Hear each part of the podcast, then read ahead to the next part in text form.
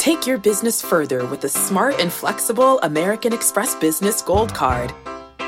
It offers flexible spending capacity that adapts to your business. You can also earn up to $395 in annual statement credits on eligible purchases at select business merchants. That's the powerful backing of American Express. Terms apply. Learn more at americanexpress.com slash business gold card.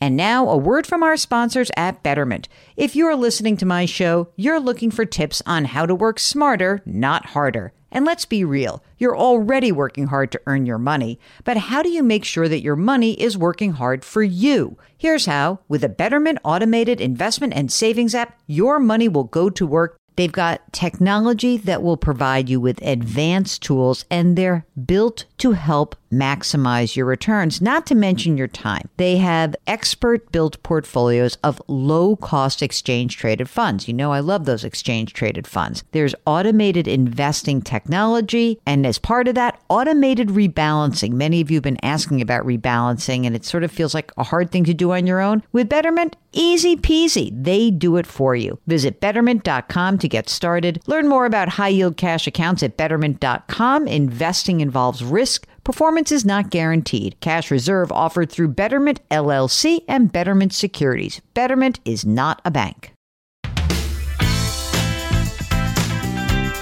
Welcome to the Jill on Money podcast. It's Thursday, May 13th, and we are here to try to help you make sense of all the different financial decisions that you have to make throughout your day to day life. If you need a little help, if you need a little hand holding, why don't you just send us an email? It's very easy. Ask Jill at jillonmoney.com or you can send us a little note from our website. JillOnMoney.com is the website. We got lots of fun stuff there. Mark keeps it fresh. Mm-hmm. I keep writing stuff and doing. I'm like a one woman band with all the crap that I produce. I'm a content machine. And if you want to check it all out, go to JillOnMoney.com. And if you're there and you've got a question, just hit the contact button and we would be delighted to help you out. So let's go through and do some emails. All right, here we go. We're starting at the top and we're going to Rose, who writes I'm trying to understand if I can or should convert my traditional IRA to a Roth IRA. I'm 74 years old and I retired with just over $1.8 million in a traditional IRA that is invested in Vanguard mutual funds. And then there's also, uh, let's say, about $19,000 in a Roth IRA with Vanguard and then just about $700,000 in Vanguard mutual funds. Oh, it's a good, tidy sum, sum of change, huh? The required minimum distributions. This is a big one, Mark. Almost $74,000. Uh, so should she convert at this point? Well, she has she has she has seven hundred thousand dollars in Vanguard mutual funds, so she could sell some of those. Here's a problem: so if you had like a million dollars sitting in a cash account, in addition, you didn't say what how much of your uh, safe money you have. I don't know though, because I sort of feel like she didn't say whether she was married or single, but let's say that she's single right now. She's in the 22% tax bracket. She's probably going to stay in the 22% tax bracket. I'm not sure I would do this. I like having her cash available, even if it's I'm not I'm not going to do it. I'm, I'm going to say no. Um, not to say it's too late, but it might be too late, baby, to quote Carole King. Unless you tell me that there's a whole pile of cash sitting around in cash or cash equivalents, then I'm going to be a hard no. All right. Lisa writes, I hope you're well and venturing out into the more open world. As Lisa from the Twin Cities, I've asked you for your advice a few times over the years. Here is my latest query. God willing, and the creek don't rise. My husband, who is 60, and I at 59, hope to retire when we both reach age 67. He makes three times what I do. So, if we don't tap his Social Security until he turns 70, we will have my monthly payments of $2,000 per month when I retire, and we'll need an additional $3,000 to cover our monthly needs. We currently have $1.1 million in our pre tax accounts and $40,000 in an emergency reserve fund. So we need to supplement my Social Security for two and a half years until we can tap his when we'd we would receive a little less than $6,000 combined, which would cover our monthly expenses. What's the best way to construct the bridge? Is cash king? Do we save $90,000 between now and respective retirements? We can save about $3,000 a month, or is there a better way? Yours and Mark's thoughts are most welcome. Mark, would you like to go first? I think cash is king for sure, Mark says, and I agree with him. So I think bang out the savings and pay the tax on it now, put it in your account. And yes, when you are looking at funding a need that you know you're going to have to tap Yes, indeed, it's going to be boring and you're going to keep it in a boring account. And uh, yeah, and then I would just save for it that way. And if for some reason you get more than you need, oh, wouldn't that be too bad? I'm just kidding. It would be fine. So don't worry about it. Good job. I like that. Good thinking. Carolyn writes Hey, Jill and Mark, I love your show. I've learned so much. I appreciate how you tell it like it is. So maybe you can help resolve a disagreement I'm having with my husband. By the way, I love weighing in on this. It's like being a shrink, but being able to call someone out and say, you're wrong. okay. So Carolyn and her husband have several IRAs, some traditional, some Roth, one inherited and one a rollover. They've all done very well, and my husband feels we should harvest some of the gains within the accounts so we can lock them in. We're 55, we don't need the money for a while. He feels the market will soon go down. Uh, you know what? He had me before that sentence. And now I'm going to now I'm going to have to weigh in differently. Okay. So the husband thinks the market's going to go down and that they should reinvest the cash then. I'm going to just pause. The husband thinks the market will go down soon and then they're going to be able to magically because the the fairy godmother of when to time the market will tap him on the shoulder and let him know. He says i don't want to go crazy. Just 5 or 6% of our gains. Is it worth doing this? Okay it is market timing. You're right. So i get it's not the majority of your portfolio. You know what you should do? Forget about this silliness why don't you just rebalance the portfolios? Because I presume that whatever's going on means that you have actually been able to make a bunch of money. So maybe you're out of whack. That's what I would do. Just rebalance. Okay? Really, just rebalance. All right. Um, who's up next here?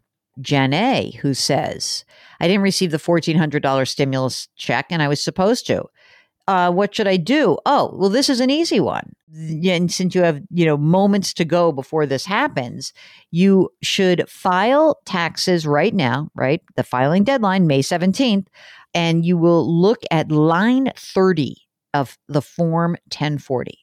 Line 30 is the recovery rebate credit, and that will help you get the money that you were either shortchanged or the full amount. Okay. And if you didn't receive the $600 stimulus, then same thing. I don't know if the 600 is this year or next year, but anyway, fi- file the recovery rebate credit because you want to be on record with the IRS. Second, I'm a first time home buyer and I'm single. Should I sit this season out since the prices are skyrocketing due to COVID and demand? How are you buying a, a house if you were getting a stimulus check? I don't know. I, I'm not sure. Um, I'd need to know more about what's going on in your life. If you're stretching beyond your budget, then don't do anything. Absolutely don't. Okay.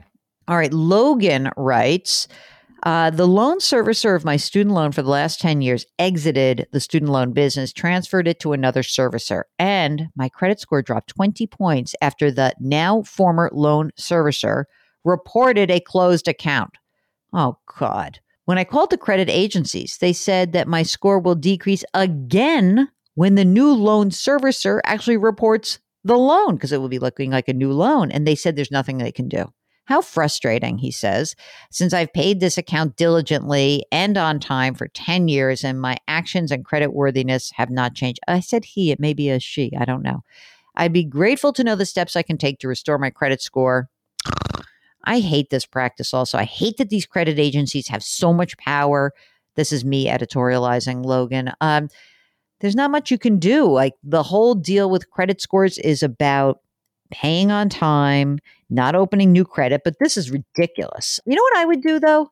Let's make a complaint. How about we lodge a complaint to the Consumer Financial Protection Bureau?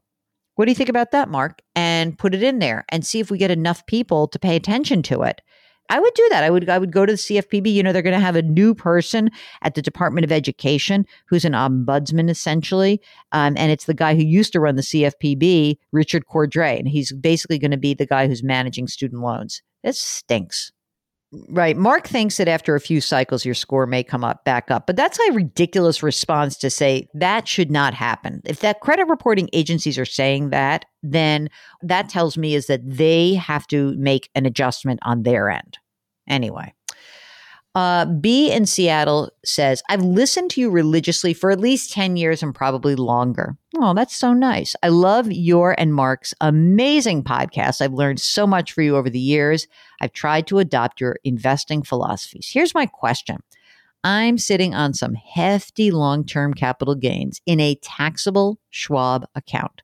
Although I'm mostly in index funds, I do have a couple of individual stocks, one of which I'm overweighted in. I want to sell off some of the individual stock and balance into a bond fund. The stock was part of an employee stock purchase plan. So I have lots of different purchase prices for it. Oh, my question what shares do I sell? The high cost basis or the low ones? At first, I thought, of course, sell the lots with the highest cost basis to pay the lowest in taxes. But then another part of me thinks, wait, with capital gains rates so low, maybe I should sell off the stock with the lowest cost basis so as to pay as much of the gains as possible at this low rate. Kind of like how you pay your taxes today when you're converting a Roth and pay less in taxes in the future, hopefully. Okay. He would be in the 18.8% capital gains bracket, no capital gains tax at the state level. Hmm, hmm, And you might be wondering what is that 18.8 by the way because it's it's 15% plus if you have a modified adjusted gross income over 250,000 if you're a joint filer, 200,000 as a single filer, you pay that Medicare sur- surtax on your capital gains. You know what? I'm going to say go for the lower cost basis. I think 18.8 is low. I don't I wouldn't do it all at once. I would just make sure that you can manage it and you have the money to pay the tax. The other thing you can do is wait a minute. If you're charitable, what I would do is I would use the lower cost basis stock to gift to a charity because I'm reading through here and the value is over a million dollars. Maybe it's time for you to use a donor advised fund. I, I don't know. I feel like if you have a million dollars in company stock, you might be a charitable person. I just, I'm just saying, I think so. That's it for the program. And thanks so much for listening. And uh, we are always here for you. So if you have any sort of financial investment, tax, career, um, housing, you know, general real estate questions, we'd love to hear from you. Our email address is askjill at jillonmoney.com. That's askjill at jillonmoney.com. And if you're on the website, click the contact button and we will get your note. Don't forget, if you'd like to come on the program with us, let us know. Mark will do all the rest. It's so easy. Don't forget to wash your hands, to wear those masks, and maintain your physical distancing if you're inside. I keep wearing my mask outside, but I'm a little bit more liberal with it, Mark. Now, if no one's around, I kind of push it down at my chin. The reason why I have it is that, like, I don't want to shove it in my pocket and forget it, so I just have it around my my very large ears so that I can get to it quickly if I go into a store. All right, with that said, lift somebody up today, please. It's just so good for your soul. Thank you so much for listening. We'll talk to you tomorrow.